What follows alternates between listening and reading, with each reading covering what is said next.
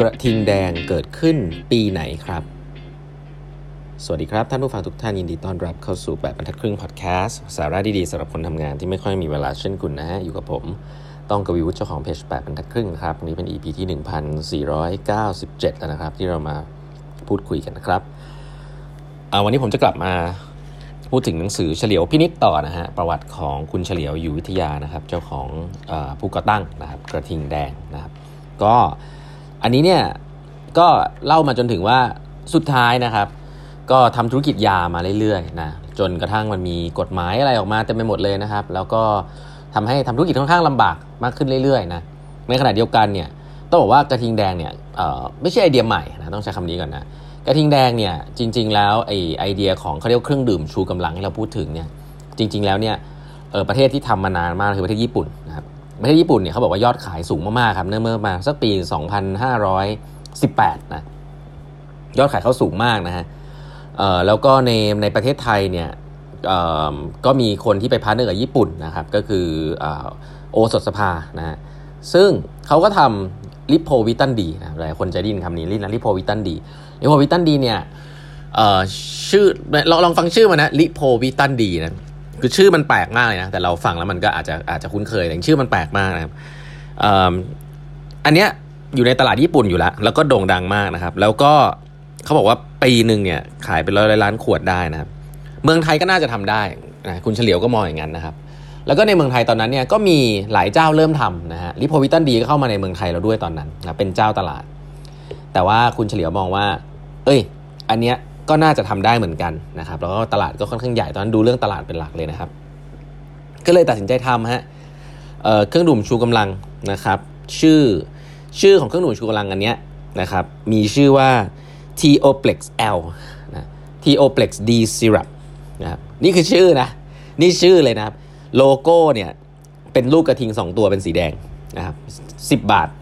2,518 ต้องขายในร้านขายยาเท่านั้น เพราะตอนนั้นเนี่ยจดทะเบียนเป็นยานะครับ เครื่องดื่มกระทิงแดงเนี่ยจดทะเบียนเป็นยาในตอนแรกนะครับ แล้วก็มีกระทิงกระซิง 2 ตัวนะครับ แต่ว่าชื่อคือ Teoplex D Syrup นะอันนี้คือชื่อนะฮะแล้วก็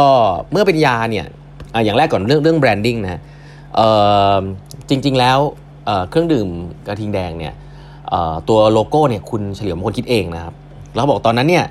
มันบังเอิญไปสอดคล้องกับกลุ่มการเมืองนะฮะที่เรียกตัวเองว่ากลุ่มกระทิงแดงด้วยนะครับ มีการสู้กัน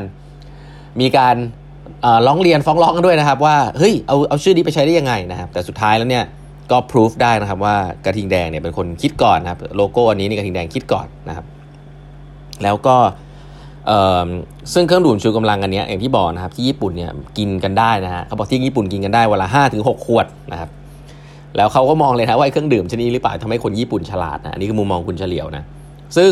ก็เลยเอากลับเข้ามาทำในไทย แต่เมืองไทยเนี่ยยังมองว่าเป็นยาอยู่นะครับ ต้องจดทะเบียนเครื่องดื่มประเภทนี้ภายในประเทศเนี่ยเป็นยานะครับคุณเฉลียวช่วงแรกเนี่ยก็โฆษณากระทิงแดงได้ในทนองเดียวกับยานะจะชูจุดเด่นทางด้าน การบำบัดรักษานะบำรุงตับนะตามส่วนผสมนู่นนี่นั่นนะแต่ปัญหาอย่างที่บอกนะฮะก็คือขายได้แค่ในร้านขายยานะครับและที่น่าสนใจก็คือว่าร้านขายยาเนี่ยส่วนใหญ่ไม่มีตู้เย็นนะครับ เครื่องดื่มกระทิงแดงเนี่ยกินเย็น ถึงคนถึงจะชอบนะฮะอันนี้เป็นปัญหาหลักเลยตอนนั้นนะฮะแต่ Product เนี่ยมันดีมากนะ Product มันดีมาก มันดียังไง คือรสชาตินะฮะคุณคุณเฉลียวบอกว่า รสชาติของกระทิงแดงเนี่ยจะต้องไม่เหมือนนะและต้องดีกว่าลิโพวิตันดีนะก็มีการเทสอะไรต่างๆแหละจนมันดีกว่ามากนะครับจนมันดีกว่าคนชอบนะคนชอบคนชอบรสชาติมาก ถึงขนาดที่ว่าคนเนี่ยก็เอาออกมาขายนอกร้านยาแบบผิดกฎหมายนะครับ ก็ต้องบอกว่าคนญี่ปุ่นซาโปเขาไปขายกันเองนะนอกร้านขายยานะครับก็กฎหมายตอนนั้นเขาก็บอกว่าเออก็ไม่มีคนมาบังคับอะ่ะก็คือเป็นกฎหมายไปว่าต้องขายร้านขายยา แต่ก็ไม่มีใครมาบังคับ แบบมามาบังคับจริง ๆ ก็ก็ยังก็ขายไปเรื่อยๆนะครับ สิ่งเหล่านี้ก็เป็นสิ่งที่คุณเฉลียวเนี่ยเออก็เขาเรียกว่าผ่านมาละกันนะครับ แล้วก็เครื่องดื่มกระทิงแดงก็จะมีปัญหาหนึ่งตอนแรกนะครับ เพราะว่าเป็นเครื่องเป็นเมื่อเทียบกับการขายยาเนี่ยมาจิ้น น้อยกว่านะมาจิ้นน้อยกว่าตลาดใหญ่กว่าแต่มาจิ้นน้อยกว่าเนี่ยก็จะมีปัญหาเรื่องไอ้วงเงินหมุนนะครับเมื่อก่อนเนี่ยร้านขายยาธุรกิจร้านขายยาเนี่ยมีปัญหานะครับการหมุนเงินนี่หนักหน่วงมากนะฮะก็คือจะให้เครดิตนะฮะหเดือนนะครับซึ่งทำอย่างนั้นไม่ได้กับธุรกิจอของการขายเครื่องดื่มชูกำลังอย่างกระทิงแดงนะครับก็ต้องไปเเจรจานะครับสุดท้ายเนี่ยก็ได้มาเป็น 7 วันนะอันนี้ก็เป็นรายละเอียดที่สามารถที่จะทำได้นะครับนะตอนนั้นช่วยทำให้กระทิงแดงเนี่ยเติบโต ค่อยๆเติบโตขึ้นมาได้นะครับแล้วก็มีการเปลี่ยนนะครับจากเครื่องดื่มที่ไม่ได้เป็นยาแล้วนะฮะหลังจากนั้นก็ไม่สามารถควบจะบอกได้แล้วว่าเป็นยานะครับ ก็บอกได้แค่ว่าเป็นเครื่องดื่มที่ทำให้มีสรรพคุณบำรุงร่างกายอะไรแบบนี้ แต่ว่าบอกว่าเป็นยาไม่ได้นะครับเรามีการเก็บภาษีเพิ่มนะฮะจาก 10%เป็น 20%อะไรแบบนี้นะครับ ซึ่งกระทิงแดงก็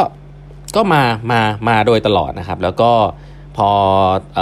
ในตลาดเนี่ยก็จะมีมีหลายเจ้านะแต่ 2 เจ้าที่แข่งกันใหญ่ๆเป็นร้อยละ50 ของตลาดรวมก็คือลิโพวิตันดีกับกระทิงแดงนะครับซึ่งคุณเฉลียวเนี่ยพูดชัดเจนนะฮะเวลาเอาตัวเองไปเปรียบเทียบกับคู่แข่งเนี่ยจะบอกว่าของตัวเองเนี่ยรสชาติดีกว่านะครับเพราะว่าเน้นเรื่องรสชาติมาก มีแต่คนนะบอกว่าให้ทำรสชาติให้เหมือนวิโพวิตันดีจะได้ขายได้นะคุณเฉลียวบอกว่าไม่ได้ต้องทำให้ดีกว่านะครับไม่ชอบไปลอกเรียนแบบใครนะครับแล้วสุดท้ายคนก็ติดรสชาติของกระทินแดงเนี่ยที่ตัวตัวรสชาติจริง ๆนะครับ อีกส่วนหนึ่งที่เสริมขึ้นไปก็คือเรื่องของการตลาดนะครับ การตลาดกระทิงแดงเนี่ยก็จะวือหวานะครับ ซึ่งเดี๋ยวก็จะมีเล่าให้ฟังนะว่าเขาทำการตลาดอย่างไรนะฮะแล้วก็เติบโตได้ขนาดไหนบ้างนะครับ กระทิงแดงนี่โอ้ทำการตลาดแบบน่าตื่นเต้นหลายเรื่องเลยนะครับ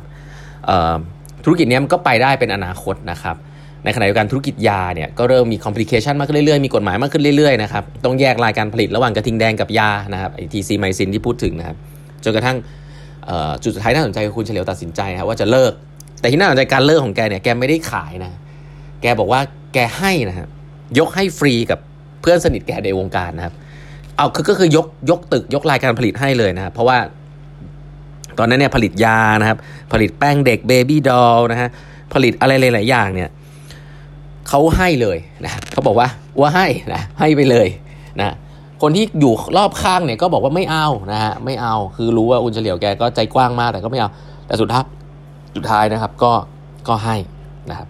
เพราะนั้นก็เป็นนี่เป็น character หนึ่งของของคุณเฉลียวคือความใจใหญ่นะครับดูแลคนข้างด้วยความใจใหญ่ ความไว้ใจนะดูคนเป็นแล้วก็ไว้ใจนะครับ ก็ทำให้คนรอบข้างเนี่ยทำงานให้อย่างถวายหัวเลยนะครับ ซึ่งพอเลิกให้กิจการให้นะว่าให้กิจการเนี่ยก็มาโฟกัสกับกระทิงแดงอ บอกว่าตัวเดียวเลยก็ไม่ได้นะ เพราะจะมีเครื่องดื่มตัวหนึ่งที่มันขนานมาตลอดก็คือสปอนเซอร์นะครับ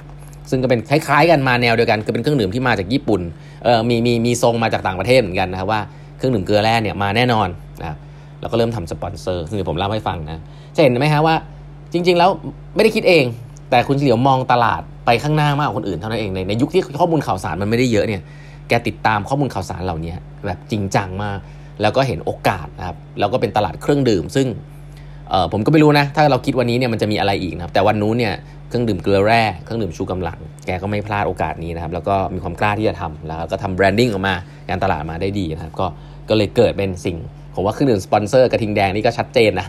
คือมันก็ยังอยู่ตั้งแต่ผมเกิดทุกวันนี้ก็ยังมีอยู่นะครับ ก็ก็ต้องทึ่งในการทำให้มัน stickiness มันดีจริงๆนะซึ่งเดี๋ยวจะเล่าให้ฟังว่า ไอ้การตลาดเขาทำยังไงบ้างนะครับ